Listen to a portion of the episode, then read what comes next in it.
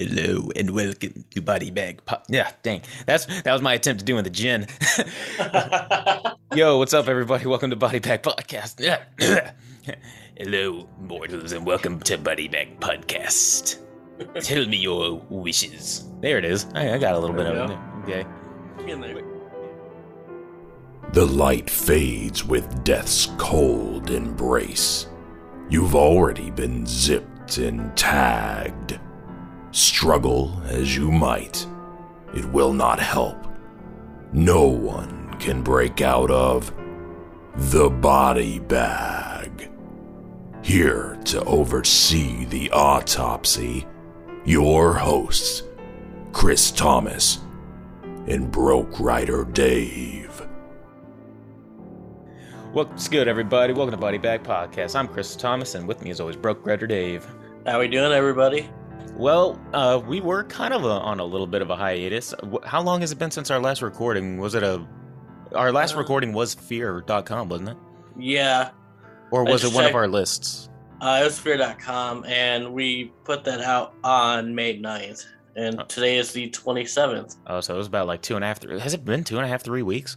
Yeah, and it's just because hard to our work schedules haven't been matching up lately. Oh, well, but well, we're going to be going on a month hiatus, but then hopefully, you know, we're learning a little bit, little by little, getting a little bit better. Yeah. Knowing what works, knowing what doesn't. I kind of like this as our last movie for the season, Wishmaster. Got a little bit of your boy Wes Craven in there. Yeah. 90s, which is a fun era. It really felt like an 80s horror to me. I thought it was like 93. I could tell that it wasn't 80s, but actually, you know, it kind of felt like... The CGI felt very 80s. It kind of felt like Candyman because it was like right on the... It felt like right in between like 80s to 90s. Yeah. And when I found out this movie was made in 97, I was like, what? But before we get into the movie review, why don't we talk a little bit... There's been some movie updates that have been going on as of late that I'm definitely looking forward to. The biggest one being this Winnie the Pooh Blood and Honey announcement that I hear not everybody's now talking about. Yeah, that's going to be really good. I am, you know, for some reason, I feel like I should be horribly against this, but I am here for this. I want you to take all of my beloved children's characters and just make them into homicidal maniacs. Yeah, I really like that we're seeing this a little bit more now as they're taking characters from, like, our childhood, bringing them back in, like, a more grittier, darker, adult ways. I want to see Bill Nye the Science Guy come back as an evil mad scientist, just performing unholy experiments on people. I want to see Miss Frizzle from the Magic School Bus terrorizing children with her... Christine, like Magic School Bus. Yeah. so yeah, that'd be a good movie. I think that Blood and Honey is it's not. I think they said that the budget is not going to be all that big, so don't expect like Hollywood level like effects or stuff like that. But you know what? I don't care. I'm willing to roll with it. Yeah, I like low budget horror movies, so. And I respect the balls of them to be like, you know what? What if we had Winnie the Pooh, but made him blood hungry? Yeah. But it has to be very tongue in cheek. It has to be very like, you know, we know how ridiculous this is. We're not dumb. We know what it says right here on the paper that it's Winnie the Pooh, but bloodthirsty, going around killing people. We understand this, so we're just gonna roll with how ridiculous this is. Absolutely, that's definitely the way they need to play this. It needs to have like the feel of that Nick Cage movie where he's trapped in that thing with like Five Nights at Willie's Wonderland. Well, it needs to have the feel of like Willie's Wonderland where it's like that ridiculous. Yeah. What else? Well, I believe in a week, David Cronenberg's Crimes of the Future is supposed to be coming out, which is the one that I've been really looking forward to. Yeah. I also believe they're in the next week or so they're going to be getting shooting for Scream 6. I still haven't seen the last Scream. Last Scream was one of the best sequels. Although y'all just because we have a horror podcast, I've had the ending kind of spoiled. Yeah. So, I mean, we talked about it on the show, so I kind of know what's going to happen, but yeah. I'm sure I can still enjoy it, even though my boy, they massacred my boy. They really did. But yeah, I'm looking forward to the Crimes of the Future, although I don't think I'm going to have anybody to go see it with. I'm like the only person in my like group of friends. Well, I'm the movie guy in my group of friends, and I'm also the horror guy in my group of friends, so I'm not going to have anybody to go see. I'm just going to be, but you know what? Go whatever. Solo, yeah. I'll go see a body horror movie by myself. Yeah. I'll eat my popcorn and nachos and everything while I'm doing it too. So, anything else? Those were the big two. Was that movie coming up and the announcement for Winnie the Pooh. But I could have sworn that there was something else that I'm going to be kicking myself if I don't bring it up. Side note, thanks for everybody who's kind of getting into the daily matches that I put up on Instagram. Yeah. There are some who actually go out and is like, oh, I think that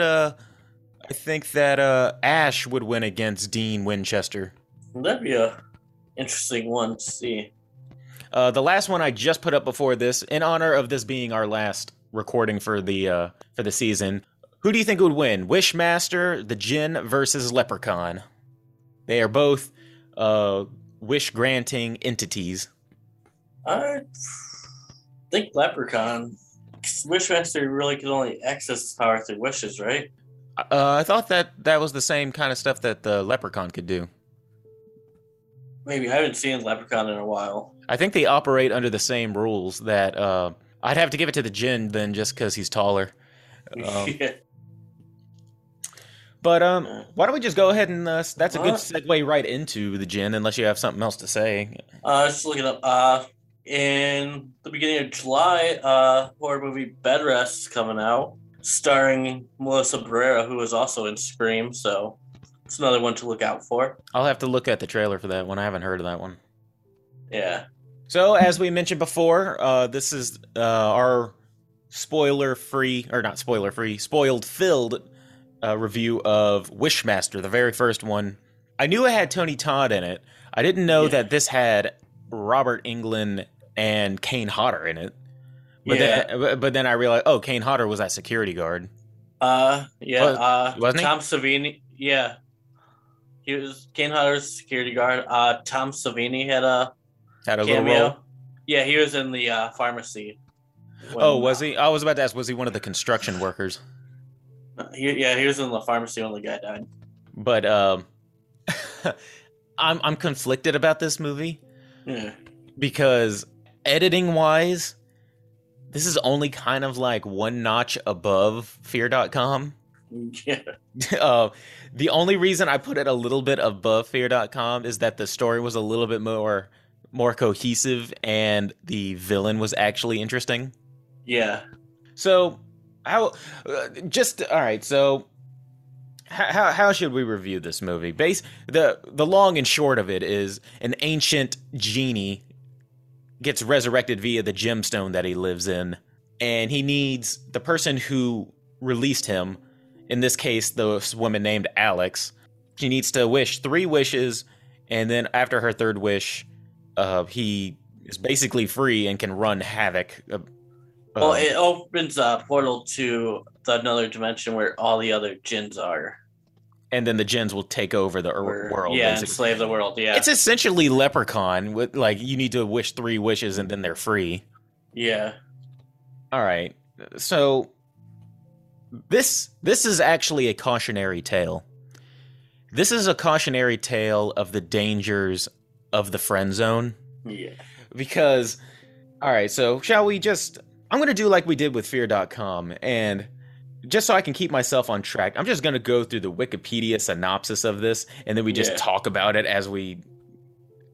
Because that's the only way that I can talk about this stuff, is that I need some sort of structure and be like, all right, this happened. Oh, and also, by the way, this is my thought about it. Yeah. So, again, if it sounds like I'm reading right off a Wikipedia article, it is because that I am. Starting off... A narrator explains that when God breathed life into the universe, the light gave birth to angels, the earth gave birth to man, the fire gave birth to the djinn, creatures condemned to dwell in the void between worlds. See, I don't know if I sound more like Jin or if I sound like Emperor Palpatine. If a person wakes a Jinn, they will receive 3 wishes, but the 3rd wish will free legions of Jinn on Earth. In 1112, the Jinn, played by Andrew Divoff, asks the Persian emperor to make his 2nd wish. The emperor wishes to see wonders. The Jinn uses his powers to torture and mutilate people in the palace. The emperor is horrified, and the Jinn tells him to use his 3rd wish to set things right, but before he can do that, Zoroaster, a sorcerer, explains the consequences of the 3rd wish and reveals a fire opal, which pulls the Jinn in, basically imprisoning the Jinn. Which, it seems like the Jinn, if you just have a certain kind of gem, ain't that really powerful. Yeah. Which comes into play a little bit later because, well, first off, All right, I'll get to it in a minute. In present-day America, Raymond Beaumont, played by Robert Englund, supervises workers lowering a box containing an antique statue of Ahura Mazda. I think that's the kind of car I drive. Onto a ship. The crane operator is drunk and drops the box, killing Beaumont's assistant Ed Finley, and destroying the statue. A dock worker steals the fire opal from the rubble and pawns it. Eventually, the jewel reaches Regal Auctioneers, where Nick Merritt instructs appraiser Alexandra Alex Amberson to examine it, which awakens the Jinn. Did you catch who was playing Ed Finley? Wait, which character is Ed Finley? Oh, Ed Finley is the assistant? Oh, yeah. That's Sam Raimi's brother. He looked familiar, but I didn't. He gets crushed by a box. Yeah. He gets crushed by a crate. All right, I'm glad I'm reading this because I was about to ask what Alex's job was. It says she's an appraiser, but I was like, it looks like she works at a campus, and I thought she works and at coaches, like, an auction house and coaches little girls basketball.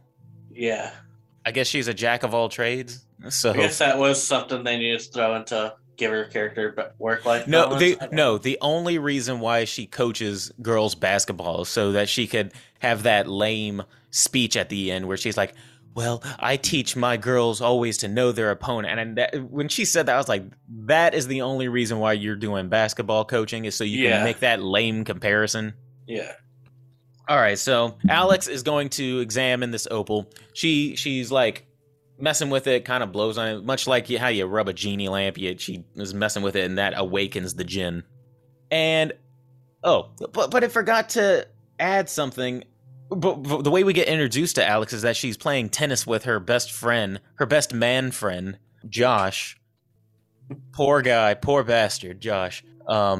Who I guess she just got finished dating this horrible douche, and. Yeah. He's like, oh, you haven't heard from him? He basically asks her out, and she this hurt more than any of the tortures that the Jinn did. When he's like, oh, well, I was thinking that, maybe, you and me, maybe we could go out. And she, and you see it in her face right before she says it. And a lot of people out there probably are familiar with this phrase. You're my best friend, and I don't want to ruin what we have. I was like, oh, that hurt. Poor Josh. Hurt my soul. Hurt every guy out there. Hurt. I was like, oh, man. But good guy Josh still's trying to take her out to like a dinner or something like that. And then later on, once she comes across this fire opal, takes it to... Now, the reason why she has this fire opal is because the dock worker stole it and then wants to pawn it off. And then the pawn owner wants to get it appraised. And she goes to good guy Josh, who works... Evidently, it's like a geologist or something? I don't know. He looks like he worked out of campus. Yeah. Which probably is where they were filming it. Yeah. And she was like, oh, can you run some tests on this and blah, blah, blah. And, of course, he does. And this is the last she will see Josh. Well, not technically. This is alive. This will be the last time she sees Josh. Because as she's going off doing her coaching basketball, Josh... I don't know what he's doing, but it involves lasers, and the Jinn, I guess, awakens even more so, and causes the machine to explode. He comes out. You know who he kind of looks like when he's first revealed? He looks like Frank from Hellraiser when he first comes back, skinless and everything like that. Yeah. He's sitting there walking around skinless and gooey, and then this, and right when he gets introduced and he's looking all gooey, a advertisement for hair and moisturizer commercial came up. Yeah, I love that we're watching these old movies, and we had to watch them with ads. This is the second movie that we've had to watch with ads, and I am convinced that they placed these ads intentionally. Perfectly, yeah. Because he was looking there all gooey and skinless, and then a moisturizer commercial comes up. So basically the way the djinn works, he can only do things that people ask him to do. And much like Leprechaun, he twists their words to make their wishes awful. So Josh is hurt from the explosion. And wishes for the pain to end. Which, of course, means that the djinn just kills him. Yeah.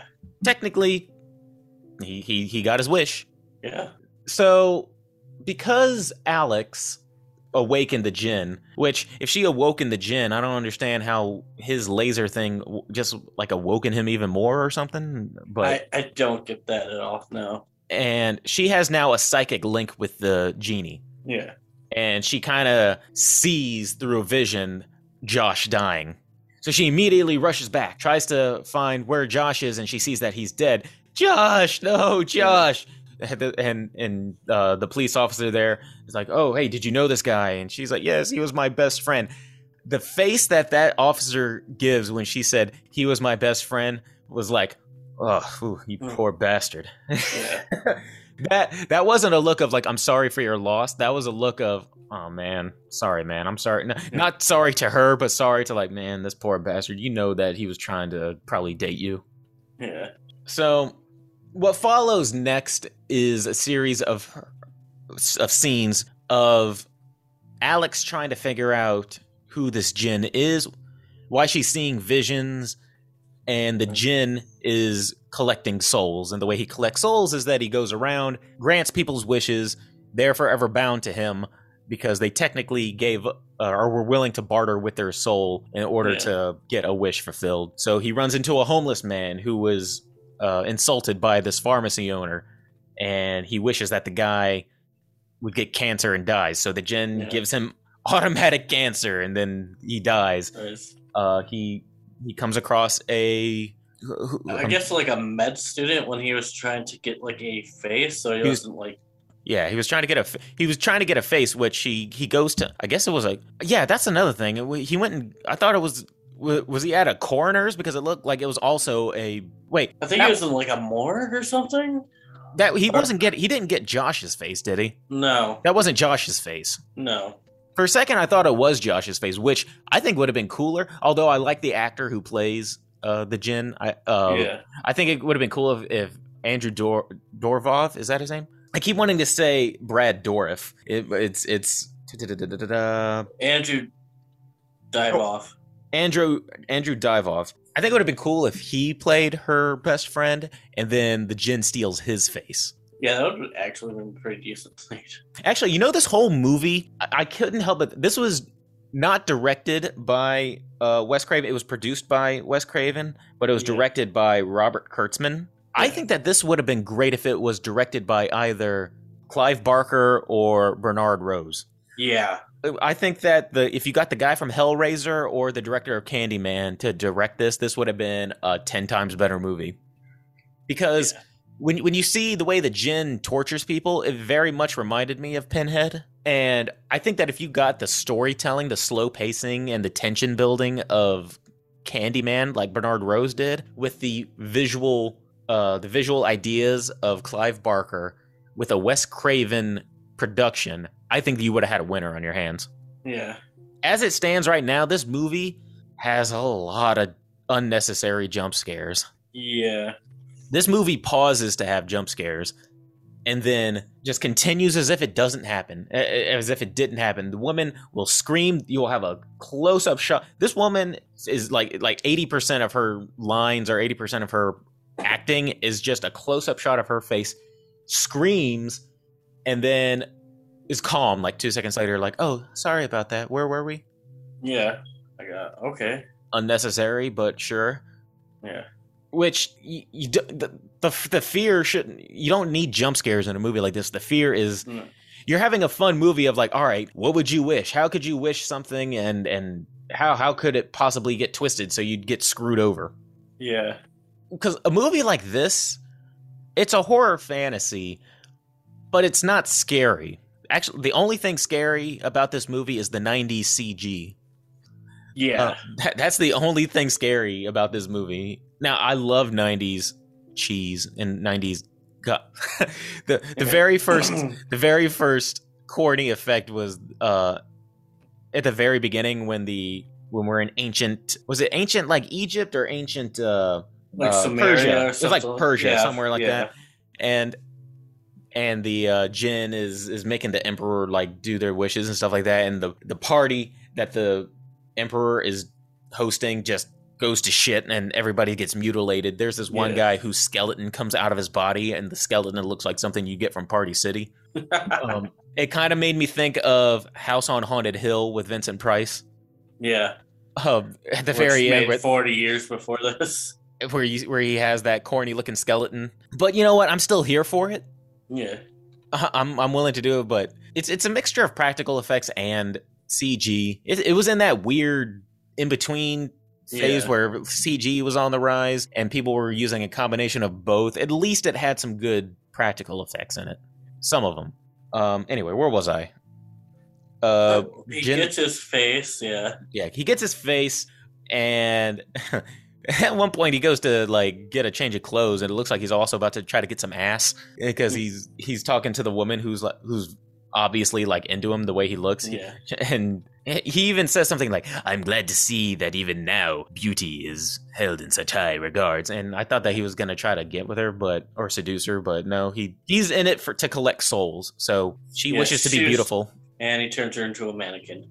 So they didn't answer this until the very end, but he needs to grant wishes he just needs to grant 3 wishes, and then he's good, right? 3 wishes to the person that woke him. The rest of the wishes are to help him, like, power up. And become more powerful. Which, it sounds weird. Like, why would he grant wishes to people? Well, it's basically he's bargaining with people's souls. Yeah. You would think his end game is to have this woman wish 3 wishes, and then it will open up the door to the other djinns, and then he can rule the world, basically. Yeah. If that's your end game, why would you be going around showing that you're mutilating people? You're just making it so that they're not going to want to wish anything. I think he's just trying to make things so terrible where you have to wish or something. Yeah, but if he was smart, he would go about this in a different way and be like, all right, he would come in here looking like Robin Williams' genie, and being friendly and be like, oh, yes. Oh, you want to wish for riches? Oh, yes. There you go. Oh, you want another wish? Oh, yes. There you go. Make it look like make it so that they think that you're Robin Williams' genie and that they would want to wish for your freedom. Yeah. Use your 3rd wish to set you free, genie. You catch more flies with honey than with vinegar. So you're just making it so that this woman will not want to wish for anything. I think, he wasn't very smart, and he just kind of enjoyed the torture he inflicted on people. He just kind of like does it and then just kind of goes away. You kind of make him like a sadist, you mean? Yeah. I mean, he does live in his gem world where when his souls are collected, it's kind of like a torture chamber. That's what made me think of Pinhead. Yeah. It's very weird. She's trying to learn more about the djinn, and he's trying to find her. Yeah. Which is weird because they have a psychic link, and he is an all-powerful djinn, and you would think that he would be able to find her very easily. They have a psychic. He's talking to her like through visions. Yeah. And he can't find her. So it's that he goes to the police station. Which, in all honesty, if he has a psychic link with her, he killed her best friend. If he'd have just waited around, she would have showed up. Yeah. He didn't have to go anywhere. He could have just... This is Chris, picking apart a movie that was made over 20 years ago. Say, well, this is what I would do. But kill her best friend, take his face, I think, and she'll come to you. Yeah, I think he wanted to, because when he first came out, he was, like, tiny, too. So he'd grant more wishes to become bigger, and then he wanted to look more human-like, I guess. Maybe he wanted to kind of... Make it easier for her. Or maybe he wanted to... Maybe, like... This is the first time he's been out in the world for hundreds of years. Maybe he wanted to kind of walk around, stretch his legs. Yeah. But even still, you know, I would have at least been like, all right, whatever. So he's trying to gain powers, and she's trying to learn about the djinn, which she does from random woman, I guess. Folklore professor. I would love, because apparently everybody is an expert at everything in this thing. Everybody knows everything about the djinn. All right. The djinn is, he goes to a police station, then he goes to her boss's office, all trying to find her. He just keeps going up to be like, hey, do you think you could tell me where Alex lives? Then he goes to the police officer. Do you think you could tell me where Alex lives? Ugh. Yeah, and that's how he found out where she worked. I guess it was on. He manages to find out where she works, the campus that she works at, the gym jeweler that she works for, but it's a bitch trying to find out where she lives apparently. Yeah. Which again, I'm sure cell phones exist in this universe. I'm sure that he could call her. Yeah. He could have called her and been like, "Hey, we have update on the on your friend's death. I think you should come by this place." And then boom, there she is. Nope, it says he causes a shooting in the police station. Causes a shooting in the police station so that it would be a distraction so that he can find it. This stuff, a lot of the stuff is nonsensical, but yeah. This is why it's only a couple of notches above Fear.com for me. Yeah. Spoiler alert for my rating, but it is just a little bit above Fear.com. All right, so all this is happening. He eventually finds her, and he basically says, hey, 3 wishes, or I'm going to keep like going around killing people. Yeah. And he even offers her a free wish and says, hey, I'll get you into the spirit of the things here. I'll give you a free wish. Now, he's not going to use these wishes to automatically kill her because he needs her to do 3 wishes. Yeah. So she wishes, I wish for you to blow your brains out, which is such a dumb thing. Like, you know, even a regular person who knows that this is a genie and this is a guy who's magical wouldn't wish for something like, I wish you were to blow your brains out. If he's giving you a freebie and you wish for him to be destroyed, you just easily just wish like, I wish for you to not exist. Yeah.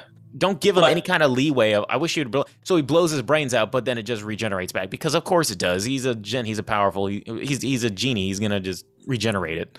Also, but this is also a part where the ads were perfect because when they first come face to face, he's like, why don't you come take a seat? And then cut to a commercial, which was Sandra Bullock's new movie where she's like, my token? Is this taken? What is this? Oh, the Lost Kingdom? Yeah. Yeah, I just watched that the other day, by the way. Oh, why don't you have a seat? Oh, is this taken? Am I being taken? Yeah, these ads are just weirdly placed. Yeah.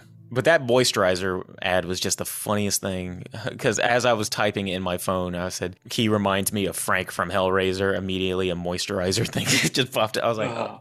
So him blowing his brains out does nothing. Yeah. So then she wishes for something, which is the reason why she's a basketball coach. She says, well, I always tell my girls to know their opponent, so I wish to know you. And I'm like, oh, that is such a lazy way to write her being a basketball coach. Yeah. Which is so funny because earlier in the movie, she gives like a pep talk to her kids. And I'm like, all right, in what way is this going to be relevant later? Because there's no other reason why they would stop the movie for her to give a pep talk to her students unless it's going to somehow factor in later. Yeah. So we get a glimpse of the djinn's world that he lives in, which is inside the Fire Opal gym, weirdly. And we see all of the souls that he has collected, which includes her boss, which she made a deal with. Kane Hodder is in there. He played a security guard. The woman who got turned into a mannequin's in there. A random university student who had his eyes welded shut is in there. Yeah. And he's just basically torturing them. He sits atop this throne and he just has these people getting tortured. And she's horrified. She uses a second wish to go back to her apartment. Alone. So she does. So at this point, randomly we're told that... Wait, so how does she know... Okay. We should probably also say that Robert Englund's in this as well. Yeah, he's like a collector. He's a collector. How did she know him? Is it just that she works at Gemstone, so she just kind of knew him as an acquaintance? I guess someone who, you know, works at like an auction house and appraises things is going to know a collector like that. I guess she knows clients, I guess. Yeah. And I think that's how she got invited to the parties. He was one of her clients before, and he invited her and her sister to his party. Which, wouldn't you know, what is going on right now? Yeah. And her sister went. And the djinn is going to use her sister as a bargaining chip. Basically, I'm going to torture her until you make your last wish. She goes to the party, which we get another cameo by Tony Todd. The great Tony Todd, who plays a bouncer, wishes that... to escape from his normal life. Which is a very weird way to put it. And basically, he gets put in like a magic trap thing, like Houdini, where he's like suspended in water and straitjacket. And... yeah. Get it? Escape. Haha. Oh, Jin and your semantics. The Jin makes his way, finds Robert Englund. Robert Englund, I guess, the party that happened way back in whatever AD with the Persian emperor apparently was infamous. It was a story that went down in history, and Robert Englund knows about it. And he just, in passing, says he wishes that he could have hosted a party like that. Yeah, he wishes for his party to be unforgettable. So the djinn makes the party turn into just like how people getting mutilated, people throwing up, people getting... all his, like, statues and stuff are coming to life and killing people. And...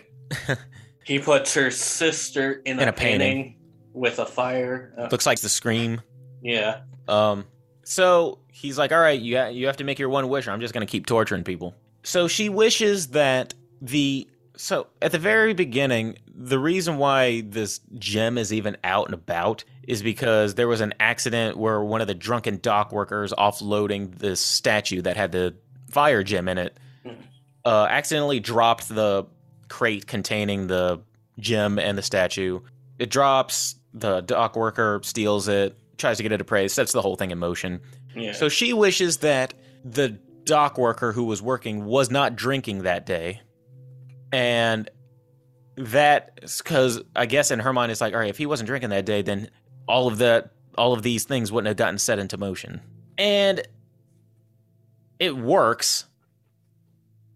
But I'm just thinking, you know, this djinn is a master of semantics and a master of turning a phrase. He could have easily, like, all right, he wasn't drinking, but there was still an accident. Everything still happened. Yeah. Like, that worked? Of all the stuff, that worked? All right, yeah, he wasn't drinking. Or he wasn't drinking, but he got high as fuck. Yeah, he got high as fuck. Like, he could have been...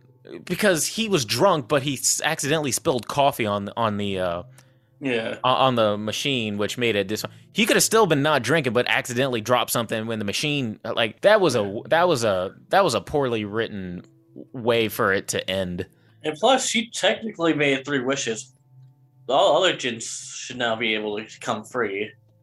Even if everything didn't get set in motion, she still made three wishes. Well, I guess the thought is that if none of this happened, she would have never made those wishes to begin with. Yeah, but she still made them. It's still writing.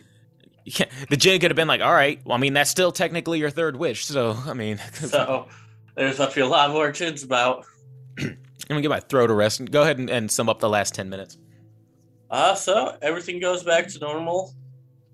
Our boy Josh gets out of the friend zone. So if you're wondering how to get out of the friend zone, just kind of unleash a djinn on the girl's life. Make it so that she has no choice but to date you. Unleash havoc and hell on the world, and make her realize just exactly how valuable you are. Yeah, and then. You see that the statue's all in one piece in Robert Englund's collection. The jewel is still inside the statue, and inside the jewel is the djinn. And just sitting there waiting for the second Wishmaster to come out. Which is the thing I watched today. I just want to check it out. See if it gets any better. I hope that it would, because, all right, so that's Wishmaster.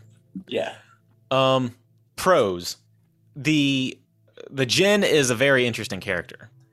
Yeah, I like the djinn. The djinn is definitely the Wishmaster is definitely the best part of the Wishmaster movie. Yeah. The cameos were fun. Yeah, a lot of good cameos in this movie. Like I said, Kane Hodder. It's a Wes Craven production, yeah. So of course, Robert Englund. Yeah, Robert Englund's going to be in there. Tony Todd, which was nice. I said Kane Hodder. You said Sam Raimi's bro. Yeah. And some of the deaths are creative. Well, albeit a little cheesy. There are, this is when CG was early, so I give that a pass, because they were trying to, they were still figuring it out. Yeah. Cons. I didn't like Alex. I didn't like Alex either. Yeah. I feel like they could have done better with his the Wishmaster's foil. Oh, I thought you were about to say, when you said his, I was like, Alex is a woman. Yeah. Nothing against the woman, but I think her acting left something to be desired. That's why, you're not really going to see her in very many other things, so. I don't know. They just, so many of her shots were just her screaming, and just close-up shot of her screaming, and then a second later, she's just calm, like she wasn't just screaming bloody murder on the floor. It was just very, very strange. Just a very weird choice, and just the randomly placed jump scares that added nothing to anything. Jump scares are fine, used sparingly. But when you pack a lot of them in there, then it loses what makes a jump scare scary. Is that you're not expecting it, but when you start adding 3, 4, 5 jump scares, then you're just like, all right, enough. But the writing for this movie is definitely a con. Well, the reason why, at least it had a story that I could somewhat follow. Like, I know what's happening. I know why, the djinn is trying to gain souls. The djinn is trying to find her. But the fact that he has to go through all of these hoops to find her is a con. Like, this powerful djinn shouldn't have to go to her bosses, shouldn't have to go to the police station, shouldn't, to do all this to try to find her by happenstance, especially if he has a psychic link with her. Why not, like, the first person you run into, kind of just torture them with wishes until you make them wish to bring her to him? Yeah, it's... he's supposed to be a master of, like, manipulating people into saying wishes. So, when he was at the bosses, just manipulate him into saying, call the girl up, say, hey, can you come here? Exactly. I don't know. It's a movie that has a lot of potential, and I saw Wishmaster 3 before I saw Wishmaster 1.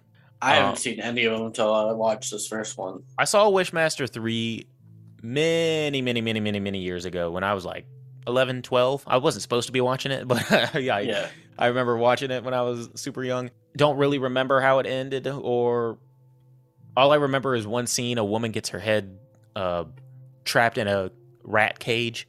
All right, but this is one movie that we can actually do kill of. Yeah. We can actually do kill of the movie with this one. Yeah. For me? Yeah. I think I would have to go with Tony Todd. I think that was creative. Plus, it's Tony. Words. Yeah. Plus, their little stare down is kind of intimidating. You got Tony Todd and Divoff, like, looking at each other, just having a badass creep off. Yes. Yeah, so that whole scene with Tony Todd was great. The Adventures of Candyman and Wishmaster. Exactly. Mine...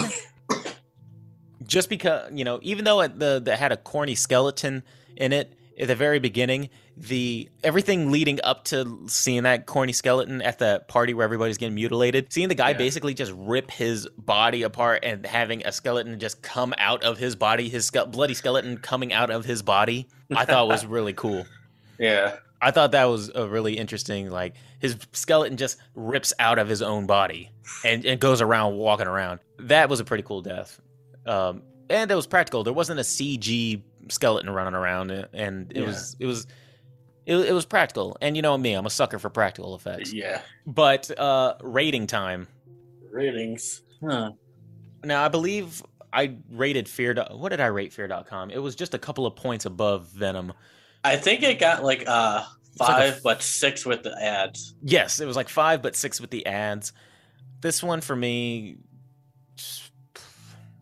I'm going to say I'm going to give it a 9, but it would have been an 8 if it wasn't for the fact that the gin was very interesting. So I'm going to give it about an 8.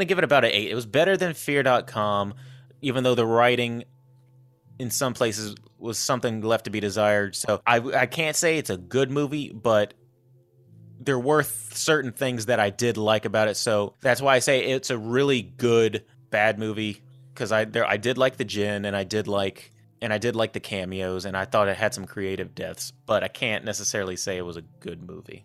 Yeah. So I really liked the gin. I felt like the writing kind of ruined the movie. Mm-hmm. So I'd probably say give it a 7. 7. So we're kind of like, between 7 and 8. I'd say the average would be about 7. 7.5, I'd say, would be the average. Yeah. But like I said, I still enjoyed it more than the Fear.com. Oh, definitely. Fear.com, I liked Fear.com for the reasons why you weren't supposed to like it, because it was just laughable. Yeah. In terms of like how ridiculous it was. But so much of it, I was just like, just shaking my head going, come on now, this is just... But it's crazy to think these movies came out 3 years apart. Yeah, but Fear.com came out in 2001. Is that either 01 or 2000, yeah. And this came out in 97. Yeah, so... Which I thought this was I thought this movie gave like 80s, early 90s vibes. Yeah, I mean, I knew that it was the 90s. I could just tell, but I thought it was like 92, 93. Yeah, I can't necessarily recommend it unless... This is a fun... This is one of those movies that I would have watched with my friends, and we would just watch it just to be like, let's see how creative these deaths could be. Yeah. Well, I say that I'm the only horror fan of my group, but back in the day, we would watch some like Friday night horror movies, and we would just basically take bets on being like, all right, I think so-and-so is going to die. I think this guy's going to live. Yeah. If you just bet on who, like, all right, that's my guy right there. I think that guy... And then, or we would pretend like they were our avatars and be like, all right, I'll be that guy in the movie. And then that way, if that guy dies like a horrible death, and be like, well, I just died a horrible fucking death. So that was my guy. So this would have been one of those movies. Yeah. We've just been like, all right. I would have been like, all right, I'm going to play Josh. Well, Josh was the first one dead. Yeah. He did not last very long. He didn't last long, but it was still fun. Yeah. I'm still glad I watched it. I just can't recommend it if you want a good story, but I mean, they don't all have to be good stories. Fun watch. Now, the list coming up. How about real quick, just as a quick recap of the season? Did you have a favorite movie that we watched this season? Favorite movie we watched this season? Yeah, that we probably Last Night in Soho. Yeah, Last Night in Soho was really. That's hard to believe that we watched that, because it was snowing over here when we reviewed that. Yeah. It was in the middle of winter when we reviewed Last Night in Soho, and now it's right at the beginning of summer. Yeah. It was definitely between that one and House of Wax. Yeah. Like me some good Vincent Price, but yeah, Last Night in Soho was a lot of fun. So I would probably... Don't lie, Chris. You're talking about the remake of House of Wax. You love that movie. Oh, man. You know me. I'm a big Paris Hilton fan. Which... I say that, jokingly, but everybody hates her in that movie. But I remember watching that movie and not hating her. Well, we discussed it in the remake. Like, she did what she was supposed to do for her role in that movie. She wasn't the reason that movie was terrible. Yeah, I mean, she got asses in seats. Yeah. Whether it be for the reason why she probably wanted or not. I'm sure a lot of people probably went like, I want to see Paris Hilton get killed in this movie. But everybody likes to joke and say that she was terrible and god-awful, but... I remember watching it a couple of times and not hating the movie, and also when it came to Paris Hilton, I was like, I didn't. Paris Hilton is like Nickelback. Yeah, people like to just jump on this like hate train, which I'm not saying she's a great actress, but I've seen more annoying performances. Yeah, I'm sure that people would gladly take her over the kid from the Babadook. Yeah, but we're taking June off to do some more restructuring. We already have a couple of people in the works for guests. I know we have Jamie Stewart and we have Spencer Hamilton coming back. They're going to be promoting some new stuff. We're going to have our giveaways already collected in advance, I'd say. Yeah. I say that we should have, we'll have some books by Janine Pipe. We're going to have sausages to give away. Yeah. We're going to have Spencer Hamilton has a book he wants us pushing, as well as I also have a copy of The Kitchen Sink that we can push. I want to get all of those collected in June. That way we can distribute them throughout the season. And for all of those who are interested in actually doing something good, when we have those giveaways, I kind of want to make it so that you have to buy your way into the raffle. Not much, maybe like $1 if you want, but I want to do some kind of charity stream where we, if you want to enter the raffle to like get the book, you know, $1 equals one submission into the raffle. And so the more dollars that you give, the more, you know, you'll get into the raffle. Well, I'm going to get some cool movie posters, some classic movie monster movie posters, because that's going to be one of the themes that we're going to have during next season. So you can gift. We haven't figured out a charity yet, but we will. So, you know, you'll be able to get a book, some posters, and know that some of the money is going to a good cause once we figure out what the charity is. But this has been fun. I really, you know, I'm glad that, you know, we're actually getting some traction on Instagram. We've been getting more and more followers. We're getting close to 400, which we started with like 200. Now we got like 400. So, oh no, we started with less. Do you remember how many we started with? Like only 100. Like, and that was just because we just spam like followed a bunch of people. But you know, we're slowly getting a following. You know, we're not doing this to be some big podcast. I'm just doing it because it's fun. It's fun, yeah. I like meeting interesting people, meeting authors, and interacting with people. You know, the horror community is like the nicest people. It's so funny that you'll just have a group of very caring, loving individuals talking about their favorite torture movies. Yeah, but it's a lot of fun. Yeah, but in the meantime, I'll be on Insta, and actually, I think what I might do in June, just to kind of keep some kind of thing going on, is Love, Death, and Robots is just putting out their third season of the show. And I think I'm going to be doing a retrospective where I talk about each individual episode of Love, Death, and Robots. I'm going to be putting out like 1 through 3. I'm going to be doing them in increments of 3. So the first episode, second episode, third episode. And I'll be doing a recap of the episode as well as individual review. So I'll be putting that out on my end. Working my way up to through the season 1, season 2, all the way up to season 3, just kind of giving my thoughts and saying why it's kind of my favorite anthology that's out right now in terms of what's on TV. Okay. So I'll be doing that as a little side project. Nice. And it'll still be under the Body Bag podcast, but it'll be more of as a extra episode, not as part of the actual thing. So. Not part of season 2 and not part of season 3. It's kind of like, I think they'll be labeled as special episodes. It'll just be my own little thing. But until then, is there anything you want to say there, Dave, before we kind of wrap this up? No, we're all good. Thank you to all our followers, listeners, friends of the show. Thanks for sticking with us as we're, you know, still figuring ourselves out. And we'll see you right after June once we get that stuff figured out. Have a good month, everybody. See ya. Hey everybody, thanks for listening to Body Bag Podcast. Be sure to like and subscribe and leave us a comment as to what you'd like to hear us review or any horror movie topics you'd like to hear us rant and rave about. And while you're at it, you can find us on Twitter at Body Bag Pod and on Instagram at Body Bag Podcast. Thanks, and we'll see you next time.